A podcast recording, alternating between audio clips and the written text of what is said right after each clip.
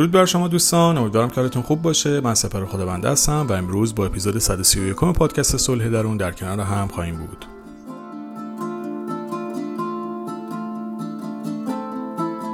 Farewell, my room of light.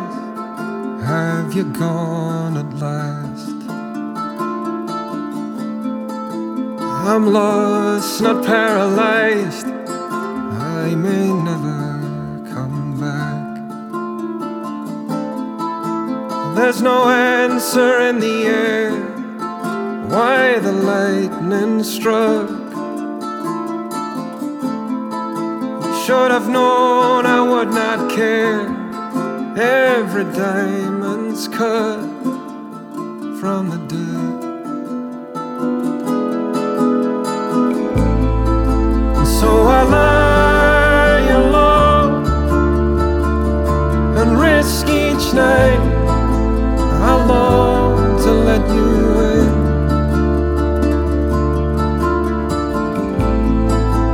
There's a life I lost.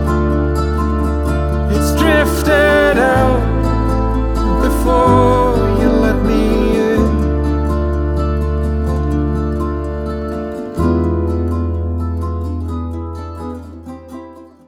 یه غیبت بسیار طولانی داشتم توی تولید اپیزودها که الان براتون میگم چون که من درگیر امتحانات دانشگاه بودم در واقع حالا خیلی از دوستان می‌پرسن که دیدم توی کامنت ها. من چندین بار توی پیج اینستاگرام هم توضیح دادم. اما گفتن که مثلا خودتون رو معرفی بکنید. من اولین چیزی که به همتون پیشنهاد می‌کنم اینه که اینه, که یک اکانت لینکدین برای خودتون بسازین و حالا رزومتون و سوابق کاریتون هر چی که بوده رو اونجا بذارید و بارگذاری کنید. کلا هر کسی بخواد شما رو بشناسه می‌تونه اونجا اسمتون رو سرچ بکنه و پیداتون کنه. خیلی هم برای کسب و کار کمکتون می‌کنه. حالا چه بخواید جای استخدام بشید یا با مجموعه بخواید همکاری بکنید یا اصلا برای شرکتتون برای کلینیکتون حالا تو هر زمینه شغلی که فعال هستید لازمه که اکانت لینکدین داشته باشید. برای من هم دوستان می‌تونن سپر, خود سپر خدابنده رو توی لینکدین سرچ بکنن. دیگه اسمم که دیگه اسمم می‌دونید. بالای پیجم هم انگلیسیشو نوشتم که تو این پیج یعنی پیجی که به زبان انگلیسی دارم. یعنی می‌تونید اسپل درستش هم ببینید و سرچ بکنید تا بیشتر با من آشنا بشید. چون این سوال زیاد تکرار میشه گفتم اینجوری توضیح بدم که دوستانی که مثلا الان اولین اپیزودیه که دارن گوش می‌کنن یا براشون سواله اینجوری می‌تونن آشنا بشن با کسی که تولید کننده ای پادکسته. یا هر کس دیگه ای که حالا می‌خواید بشناسیدش توی لینکدین سرچش بکنید. اما حالا اون دیگه اون دیتیلا برای اونجا ولی کلی بخوام براتون بگم. من لیسانس عمران خوندم و سال 92 درسم تموم شد یه چند سالی می‌رفتم سر ساختمون. احساس کردم دلم نمی‌خواد تا آخر عمرم مهندس عمران باشم و از اون کار خارج شدم. یک سری دوره های مارکتینگ گذروندم یه چند سالی مشاوره مارکتینگ می‌دادم و بعدش از اون هم خارج شدم و اومدم تو فیلد روانشناسی. الان ترم دوی ارشد روانشناسی هستم. و این مدت در واقع درگیر امتحانات دانشگاه بودم و اپیزودی که امروز می‌خوام تولید بکنم از یکی از امتحانات و یکی از درس های که توی این ترم داشتمه در واقع درس نظری های شخصیته. و یک مبحثی به نظرم بسیار جالب بود و همینطور که میخوندمش احساس کردم من حتما باید اینو تبدیل به اپیزود بکنم چون به نظرم خیلی می‌تونه براتون جالب و مثبت باشه آگاهی ازش. به همین خاطر این رو هم امروز بهش می‌پردازیم که در ادامه در موردش بیشتر توضیح میدم. یه تشکر بسیار ویژن بکنم از انرژی های مثبتتون. خیلی حس خوب بهم به می‌دید. یعنی واقعا افتخار می‌کنم به تک تکتون. واقعیت نمی‌رسم تمام کامنت ها رو جواب بدم اما سعی می‌کنم همه رو بخونم حداقل. یا در حد توانم حداقل سعی می‌کنم یه تعدادی رو بخونم که تعامل داشته باشم باهاتون. چون که واقعا این محبتی که شما دارید باعث میشه که من انگیزه بیشتری برای ادامه کار پیدا بکنم و خیلی خوشحالم اگر تونسته تا اینجا حتی درصد کوچیکی براتون مثبت و مفید باشه و این فیدبک هایی که از شما می‌گیرم در واقع انرژی و روشنی راه منه که بتونم با قدرت بیشتری در این مسیر قدم بردارم. از تک تکتون ممنونم از محبت خالصانتون از اینکه انقدر بیریا حرف دلتون رو می‌زنید و انرژی مثبت می‌دید و بسیار زیاد برام با ارزشه. مرسی ازتون. و اما اپیزود 131 امروز می‌خوام در مورد نظریه یکی از روانشناس های بسیار معروف آلمانی صحبت بکنم. اسم انگلیسیشو میگم ولی حالا تلفظش یه جوریه که من مدل فارسی شده شو به کار می‌برم. یعنی در واقع کرن هورنیه اسمش ولی ما توی کتاب می نویسن کارن هورنای. ما هم به صورت فارسیش میگیم کارن هورنای. یعنی تلفظش می‌خواستم بگم جور دیگه یه ولی حالا ما ورژن ایرانیزش رو به کار می‌بریم. دلیل اینکه این اپیزود رو از این مبحث انتخاب کردم چون به نظرم خیلی می‌تونه کاربردی باشه. اصولا مباحثی که حالا یک دانشجوی روانشناسی حالا چه توی مقطع لیسانس چه ارشد می‌خونه تمام مطالبش برای عموم مردم کاربرد نداره. یعنی چیزایی که اون آدم باید یاد بگیره واسه اینکه بتونه به مراجع کمک بکنه. اما یه سری یه سری از مطالبش هست که کاملا حالت عمومی داره. یعنی کاملا برای همه مردم قابل لمسه و می‌تونه براشون خیلی practical باشه خیلی کاربردی باشه. این دقیقا مبحثیه که به نظر من دونستنش می‌تونه خیلی بهتون کمک بکنه. اینکه حالا رزومه این آدم چیه خیلی باز اینا براتون کاربرد نداره که بخوام در موردش توضیح بدم.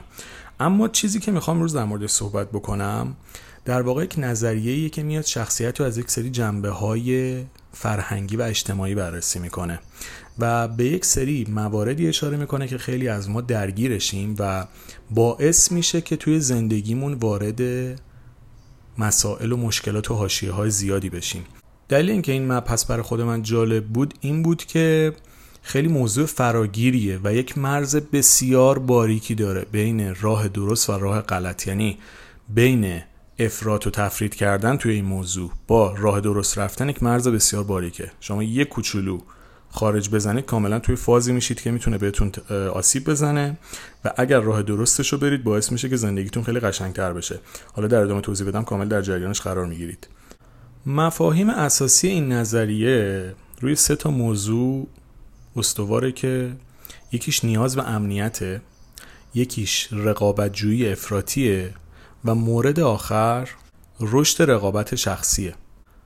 که در واقع تمرکز اصلی روی همون مبحث امنیت و رقابت میشه گفت که حالا بهش می‌پردازیم. و اینجوری داستان شروع میشه که یک کودک نیاز داره که توی یک محیط امن و آروم بزرگ بشه و تجربه ای داشته باشه که در واقع دائم احساس ترس نکنه و نگرانی های مختلف بهش تزریق نشه. از طرف دیگه به این موضوع اشاره می‌کنن که این رقابت جویی توی تمام آدما در واقع برای اینه که اون فرد بتونه خودش رو ارتقا بده اون احساس ارزشمند بودن رو در خودش تقویت بکنه. اما خیلی از اوقات اون احساس رقابته به صورت افراطی باعث میشه که طرف به خودش آسیب بزنه. و از طرف دیگه توی قسمت سومش اگه یادتون باشه گفتم رقابت شخصی ارتقا پیدا کردن از رقابت شخصی.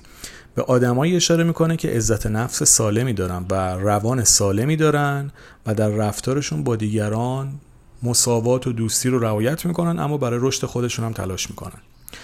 اینم بگم که توی نظریه روانشناسی اینجوریه که الزاما همشون مورد تایید و اینجوری نیستن که 100 درصد همه باش موافق باشن. یه دیدگاه یک نفر یه تعدادی موافق داره یه تعدادی مخالف و منتقد داره اما در هر حال به حدی فراگیر هست و برای بخش زیادی از مردم کاربرد داشته که به عنوان یک نظریه اومده مطرح شده.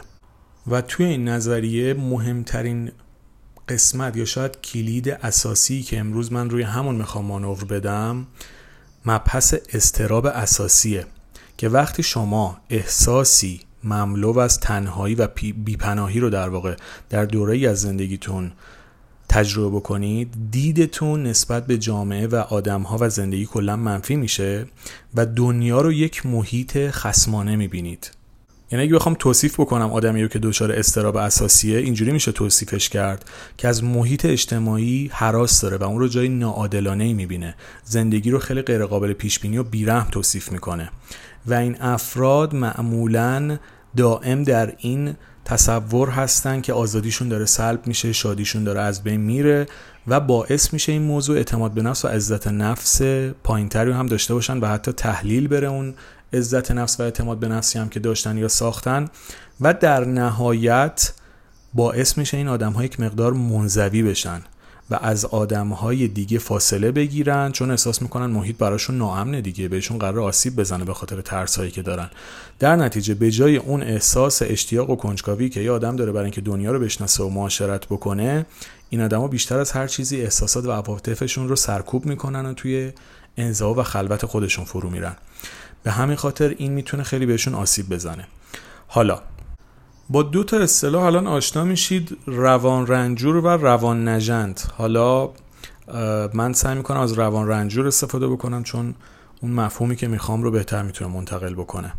در واقع که آدم روان رنجور به خاطر اون احساس تنهایی و درموندگی که می‌کنه و در ترس دائمی که به سر می‌بره و به خاطر اون استراب اساسی که داره ممکنه برای تسکین این حالت خودش یه راه های التیام بخش کوتاه مدت و پانسمانی رو در پیش بگیره. حالا این کوتاه مدت ممکنه به کل زندگیش هم بست پیدا بکنه. اما در هر حال راه که بنیادی مشکل رو حل نمی‌کنه. و اون داستان به چه صورتیه؟ این آدم سعی می‌کنه از جامعه خودش فاصله بگیره و یک امنیت موقت رو برای خودش با این دور شدن از جامعه ایجاد بکنه. مهمترین قسمتی که این مپس داشت که اصلا اپیزود رو برای اون تولید کردم این ده موردیه که از الان می‌خوام بگم که نیازهای یک آدم به موارد مختلفیه که می‌تونه براش آسیبزا بشه. یه بار دیگه تاکید می‌کنم اینو که اینا مرز باریکی داره بین راه درست و راه غلط. الان توضیح بدم کامل متوجهش میشید. اولین نیازی که این آدمی که درگیر استراب اساسی داره اینه که نیاز شدیدی به دریافت عاطفه و تایید داره.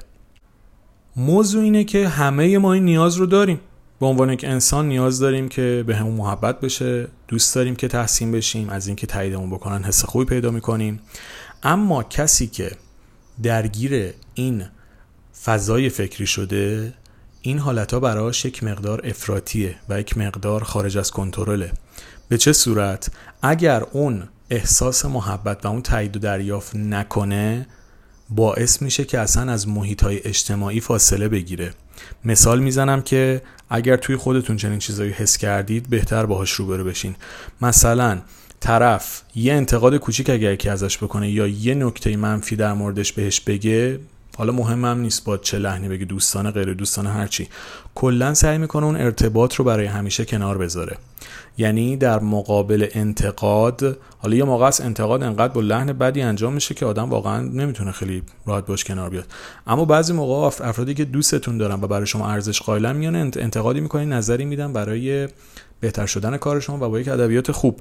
اما کسی که اون آرامش واقعی در درونش شکل نگرفته با کوچکترین انتقادی ممکنه کلا بخواد اون ارتباط رو برای همیشه کات بکنه و در واقع رفتارهای بازدارنده از خودش نشون بده. یا مثال دیگه اینه که این افراد معمولا در نگفتن بسیار ناتوانن و خیلی راحت هر چیزی هر کی میگه قبول می‌کنن. حالا مثالی که توی کتاب زده اینه که موقع خرید کردن مثلا فروشنده ها هر چی بهشون بگن اینا راحت قبول می‌کنن. خیلی تو رو درواسی میمونن. خودمونیش بخوایم به ادبیات خودمون بگیم میشه این شکلی. پس این نکته اولیه که خیلی بهش دقت بکنید که همه ما دوست داریم که به هم محبت بشه و حس خوب از دیگران دریافت بکنیم تحسین بشیم و تایید بشیم. اما اگه این رفتار به صورت افراطی باشه و تبدیل به یک نیازی باشه که اگر تاییدمون نکنن نتونیم آدم رو تحمل بکنیم این می‌تونه یک نشانه باشه از اینکه ما درگیر مسئله روان رنجور خویی هستیم. مورد دومش اشاره می‌کنه به داشتن همسری سلطه طلب و در تعریفش اینجوری بیانش می‌کنه که افراد روان رنجور به شدت به دیگران وابستن و بدون حضور اونها و بدون دریافت محبتشون به شدت احساس تنهایی و بیکفایتی می‌کنن. از غذا این افراد برای رابطه عاطفی به شدت برانگیخته میشن و معمولا بدون آگاهی و شناخت سریع وارد رابطه میشن یکی انتخاب می‌کنن و انتظاراتشون هم از غذا این وسط برآورده نمیشه و رابطه پخته هم شکل نمیدن. در نتیجه دائما در روابط آشفته به سر می‌برن که باعث ناخشنودیشون میشه. یعنی در واقع یک آدمی که این مسئله رو داره باعث میشه که نتونه انتخاب های درستی بکنه. به خاطر خلایی که حس می‌کنه دائم توی روابط مشکلدار وارد میشه. آدمایی که برخورد درستی باش ندارن یا بدون شناخت وارد رابطه میشه. چرا؟ چون اون خلاه و اون احساس تنهایی انقدر توش شدیده که می‌خواد فقط پرش بکنه. مهم نیست با کی و چه جوری. در زو یعنی طرف از یک رابطه میاد بیرون هنوز زخم های اون رابطه قبلیش التیام پیدا نکرده سری پریده تو یک رابطه دیگه. این باعث میشه که اون آدم هیچ وقت نتونه فرصت برای التیام پیدا بکنه و با خودش به صلح برسه و مشکلاتش رو به صورت بنیادین حل بکنه. مورد بعدی. یک فرد روان رنجور به محدود کردن زندگی با مرزهای باریک علاقه داره و این کار رو خیلی ادامه میده. حالا که چجوری توضیح میدم. ببینید معمولا این افراد ریسک پذیر نیستند و به دلیل ترسی که از تمسخر و تایید نشدن دارن آرزوها و خواسته هاشون رو بیان نمی‌کنن. ما خیلی افراد زیادی حتما بین ما هستن که این مسئله رو باهاش روبرو میشن که خواستشون رو توی یک ارتباط نمیگن نیازشون رو نمیگن و بیان نمی‌کنن. و این باعث میشه که خیلی اوقات دیگران نتونن شناخت درستی از اینا پیدا کنن و اصلا بفهمن که اینا کی هستن چی می‌خوان چی دوست دارن. خیلی اوقات دلیل اینکه نیاز ما برآورده نمیشه این نیست که طرف مقابل توجه نداره. خیلی از اوقات اصلا مسئله از درون خود ماه که باعث میشه ما نیازمون اصلا به زبون نیاریم بیانش نکنیم. ببینید همه که علم غیب ندارن بفهمن تو ذهن ما چیه. دلیل اینکه ما می‌تونیم صحبت بکنیم با همدیگه بخشش اینه که بتونیم خواسته هامون بگیم. پس اگر خیلی همیشه در سکوت مطلق به سر می‌برید و فکر می‌کنید همه باید بیان شما رو بشناسن و بدون اینکه کلامی صحبت بکنید باید به نیازها و خواسته شما پی ببرن این یک نشانه خیلی مثبتی نیست و مسئله که باید جدیش بگیرید و روش کار بکنید. چون شما باید بتونید مکالمه درست با آدم داشته باشید و خواسته و نیازهاتون رو به سبک درست بیان بکنید. نتیجه این اتفاق چیه؟ این آدما یه زندگی محدود با یک خط ثابت و دائمی و بدون بالا پایین و بدون ریسک رو میرن جلو که معمولا خیلی هم بهشون خوش نمیگذره ولی احساس امنیت خیالی دارن. فکر می‌کنن چقدر امنن در حالی که در درونشون احساس خوبی به خودشون و زندگیشون ندارن. و این احساس امنیت رو در تواضع و فروتنی و پذیرفتن تمام خواسته های دیگران انجام میدن. یکم این تیکش مشابه همون نگفتن و بلد نبودنه. اما در واقع یه جنس دیگه و یه شکل دیگه ایه. که طرف ایده خاصی از خودش نداره بیان نمی‌کنه چی دوست داره چی می‌خواد یا چی نمی‌خواد. و همینجوری هر اتفاقی بیفته باش اوکیه. و فکر می‌کنه که کارش درسته ولی در نهایت می‌بینه خیلی هم خوشحال نیست. پس این یک معلفه سومیه که توی این موضوع باید بهش دقت بکنید. مورد چهارم. نیاز فرد روان رنجور به قدرت. ببینید توی افراد عادی این نیاز به قدرت وجود داره. حالا از هر نظری از لحاظ شغلی از لحاظ بدنی آدم دوست داره خوشکل باشه دوست داره خوشتیپ باشه دوست داره موقعیت اجتماعیش بالا باشه. اینا پس چیزای طبیعیه. اون مرزباری که رو اولش گفتم لطفا اینو هی با خودتون مرور بکنه که تمام اینا خیلیش نیازهای طبیعیه. اگه از مرحله طبیعیش خارج بشه وارد مرحله بحرانی میشه.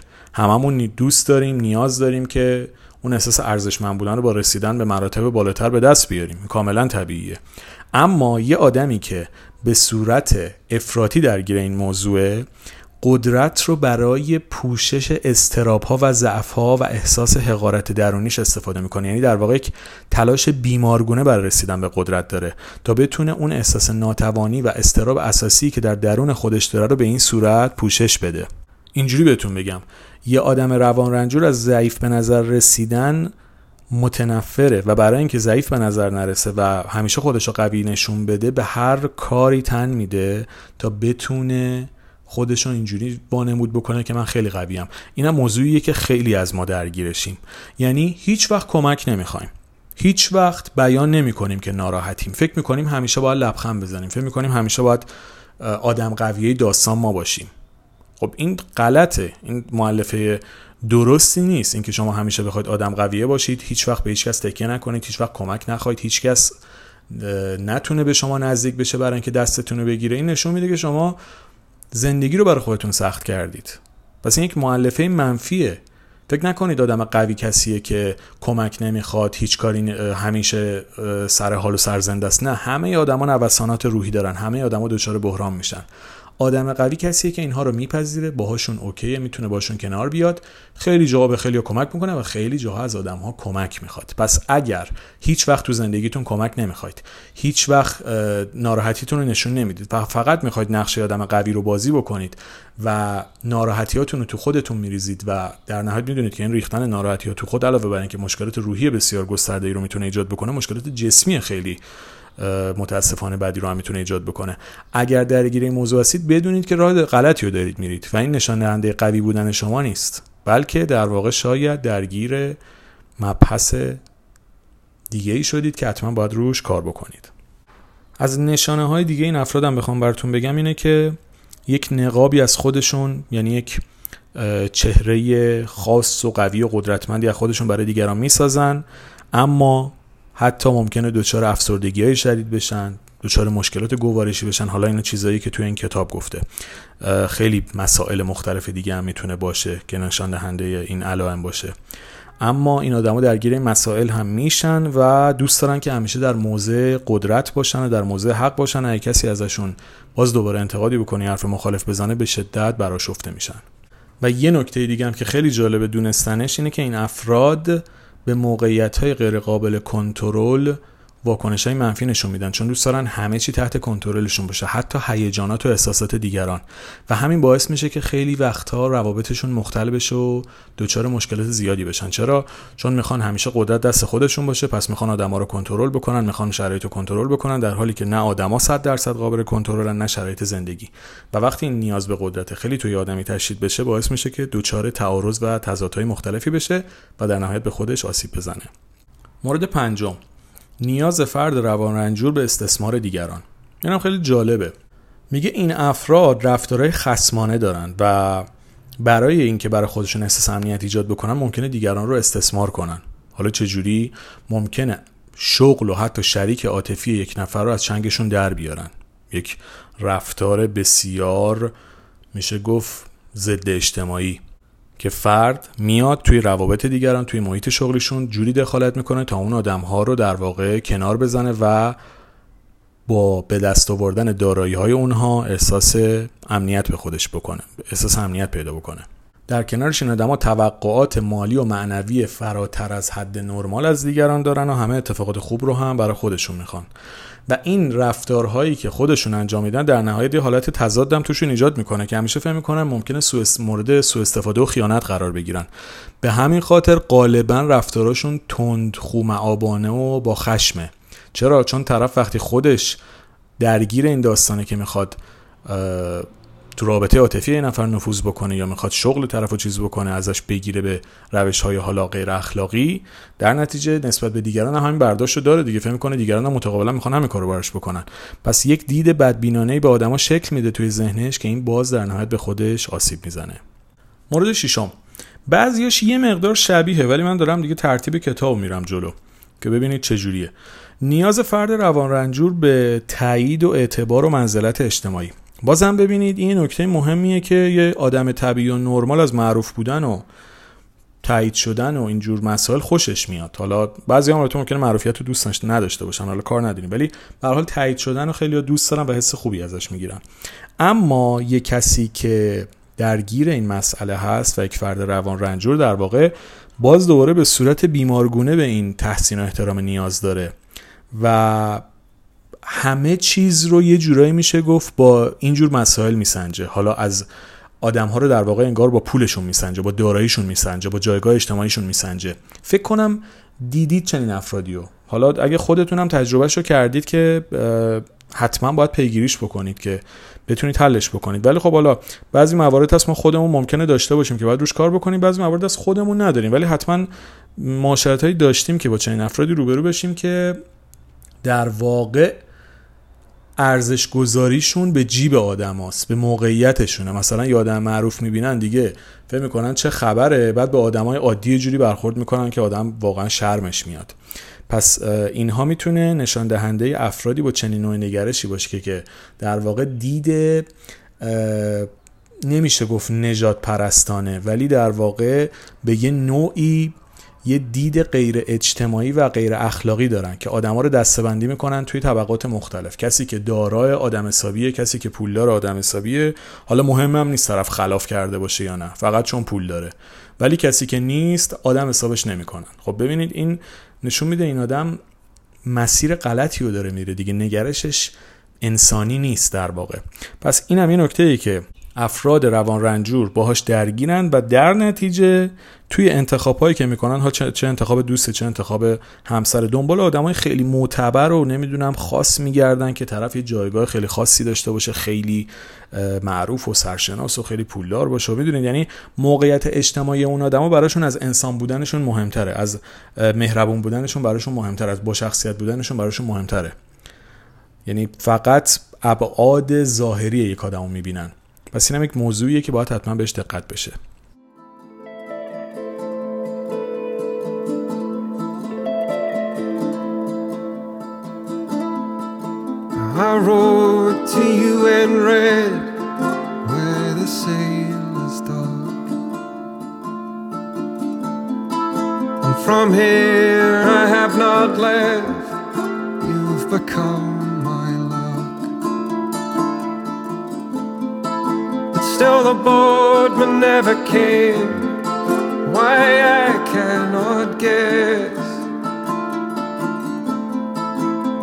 Don't you know it's all the same? Every myth cheats death, just the same.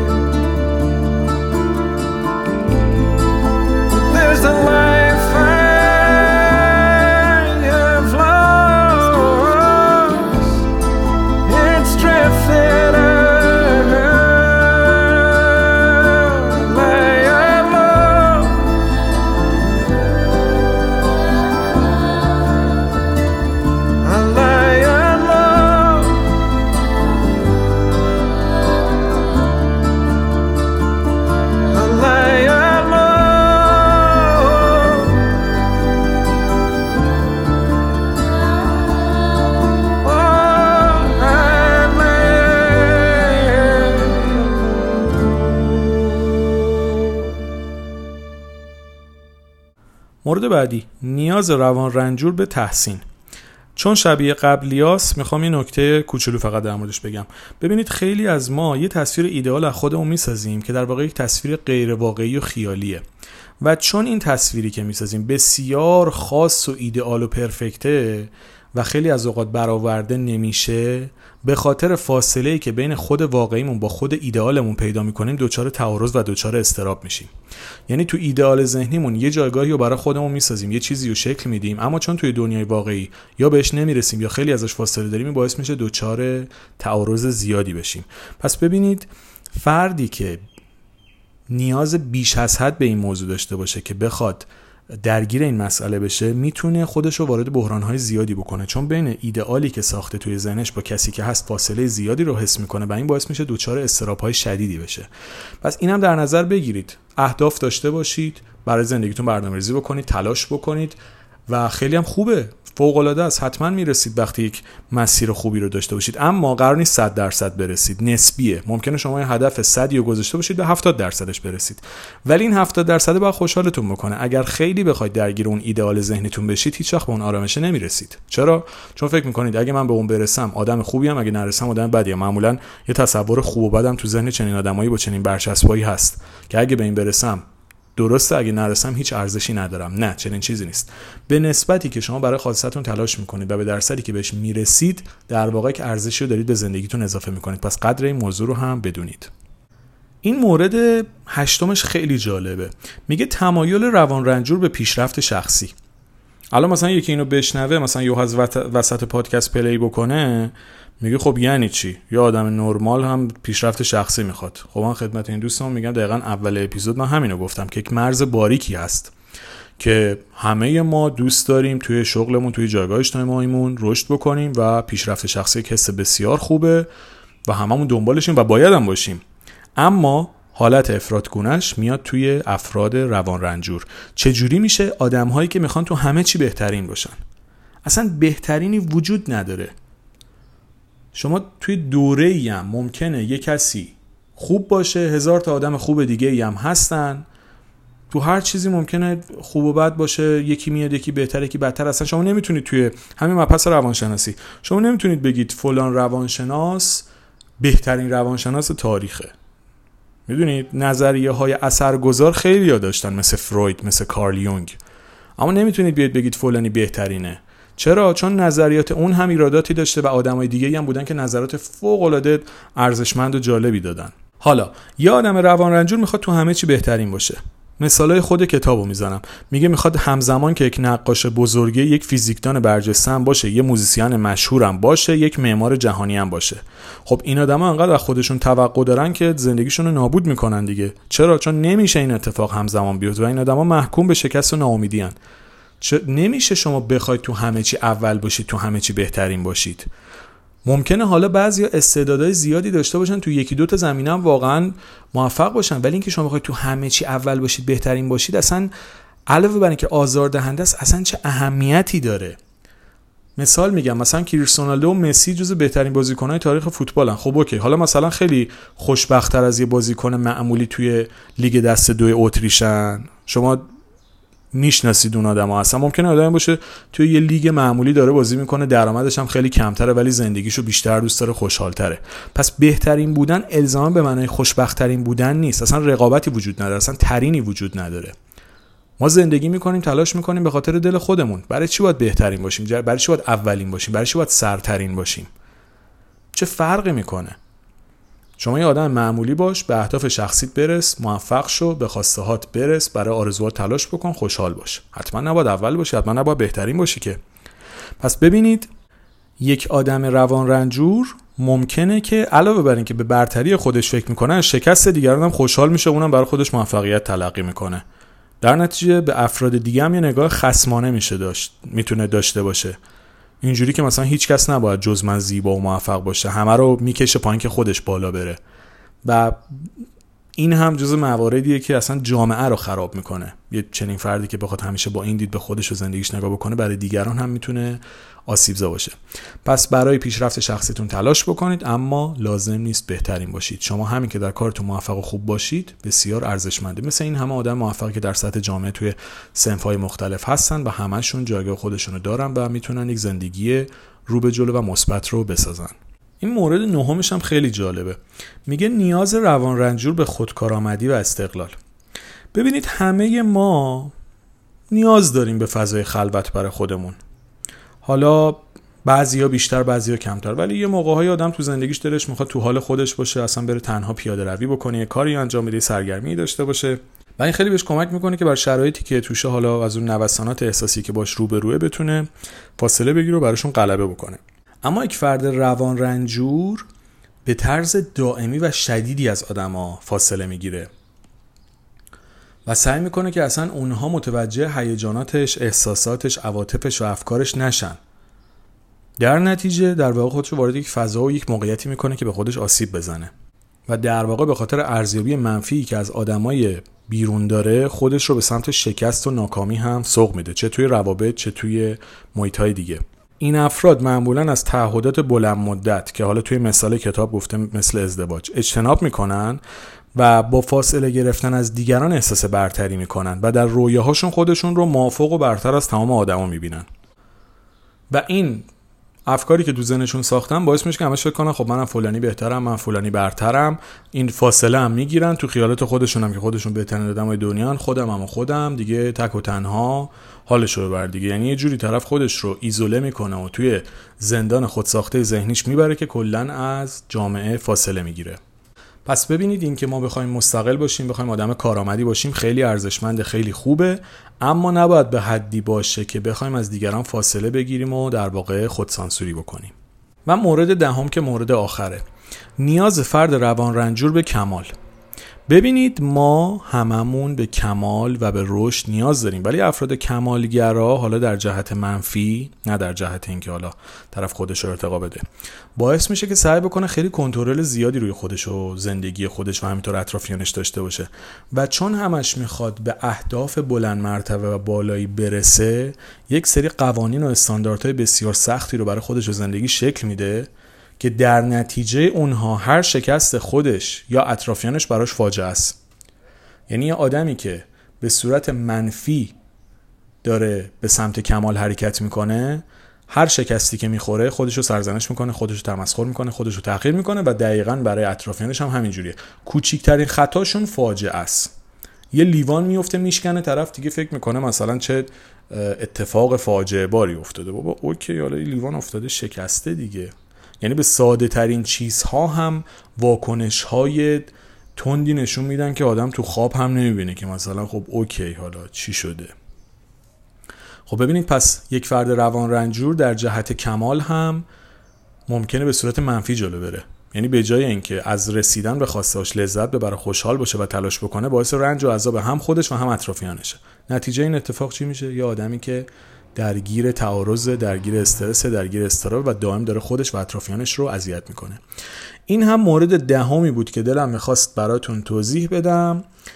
مطلب بسیار متفاوتی بود توی درسایی که من توی این ترم خوندم. حالا یه سری مباحث دیگه هم هست شاید تبدیل به اپیزودشون بکنم ولی این به نظر خودم خیلی جالب بود. و از اونجایی که فکر می‌کنم بخش زیادی از خود ما یا درگیرشیم یا اطرافیانمون درگیرشن.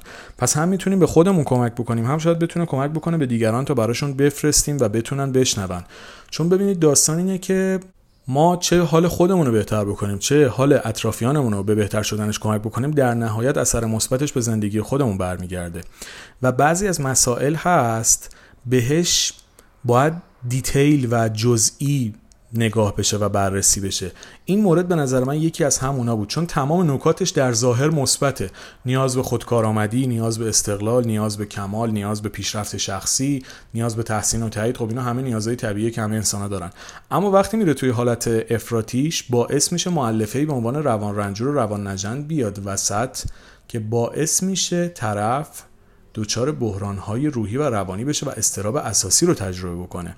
پس این نکته ایه که تو این اپیزود می‌خواستم بهش بپردازم و امیدوارم که بتونه بهتون کمک بکنه تا اگر خودتون درگیر این تعارضات هستید بتونید ازش فاصله بگیرید و به آرومتر شدن زندگیتون کمک بکنید و همزمان که دارید برای خواسته هاتون تلاش می‌کنید از زندگیتون لذت ببرید. و این هم جمله من خیلی برای خودم به کار می‌برم دوست دارم بازم بهتون بگم فکر کنم یه بار دیگه هم تو اپیزود گفتم موفقیت با رسیدن به اهداف تعریف نمیشه.